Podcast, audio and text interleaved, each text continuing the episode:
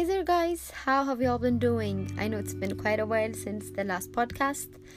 The past month or so has been a bit busy and a little rough. Also, I wanted to take a break to come back with podcasts of more content.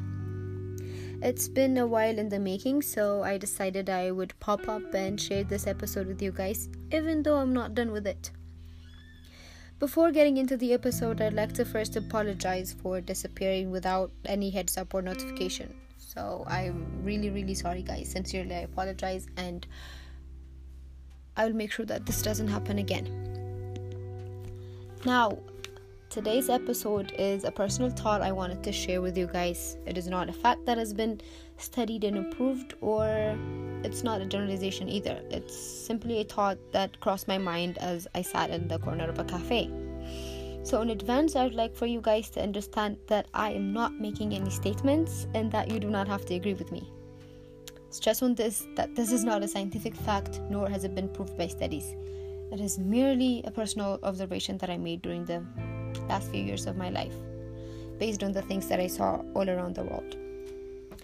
It is titled Manimals, and it goes like this Humans as species have come through a lot over the many years of our existence we've been able to outgrow many traits that tied us to hum- animal like behaviors. Although early humans spent their very first years amongst numerous animals and very little humans, as was meant for us, we ruled the animals and took over the leading power in this world. Like many of the animals at early times, we hunted for food alongside predators. We lingered around those we wanted to eat, chased them, killed them, and then ate them.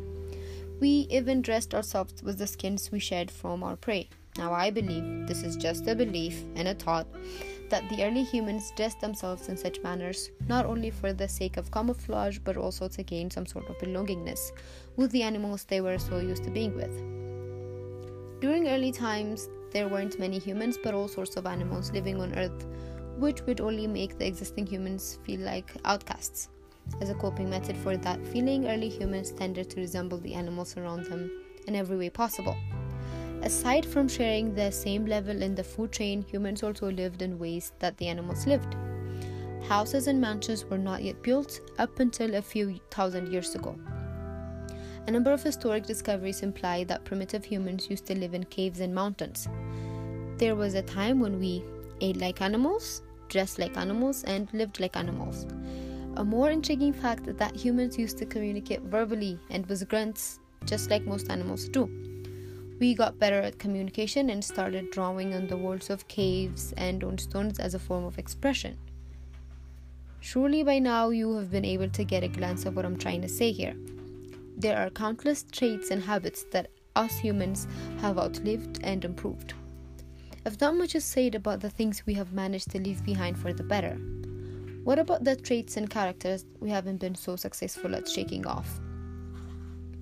Some studies claim there live three old traits in the modern brain of some animals, including humans. These three primitive tra- traits are sexual drive, hunger, and aggression. Now, these three things are some of the most basic things that all animals and all animals and humans feel and experience.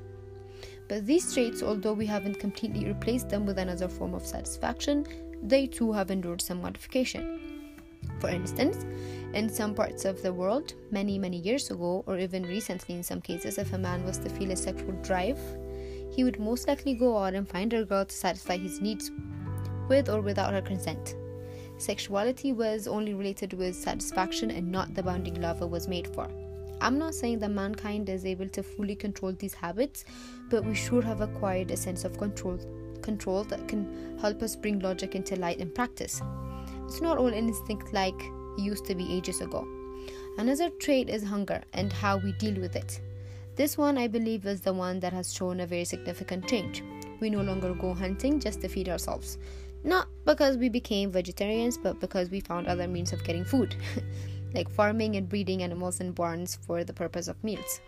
The manners that we used to dine with formerly have now been improved and made better.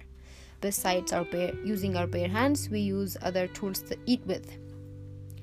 In simple words, when it comes to dealing with sexual drive and hunger, we have maintained a great difference between ourselves and other animals.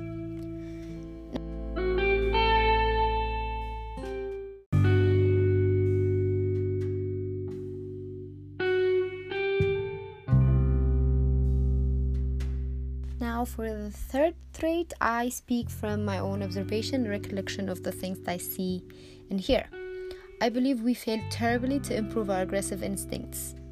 Mankind to this day resides to aggression and violence when met with conflict or misunderstanding.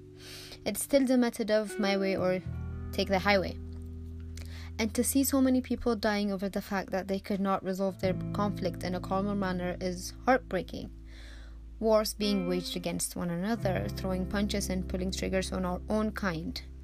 Does that say we've grown as a nation, as a species, or even as an individual? I doubt that this is growth. If some of the most brilliant minds got together and got into a conflict, if their only solution is to kill each other over the conflict, then that right there is a mark that screams animals instead of men that have the ability to think and evaluate things. So, today I want you to take a moment and ask yourself how different you are from a prying animal. One that needs a leash to keep it from harming others for no apparent reason, or maybe because they would not do as the animal would want. Are we truly better than the animals we keep in cages all tied up? Or are we just waiting for a chance to unleash the beasts within ourselves? I, for one, think if I claim to be a human, then I should live and behave like one. What do you guys think?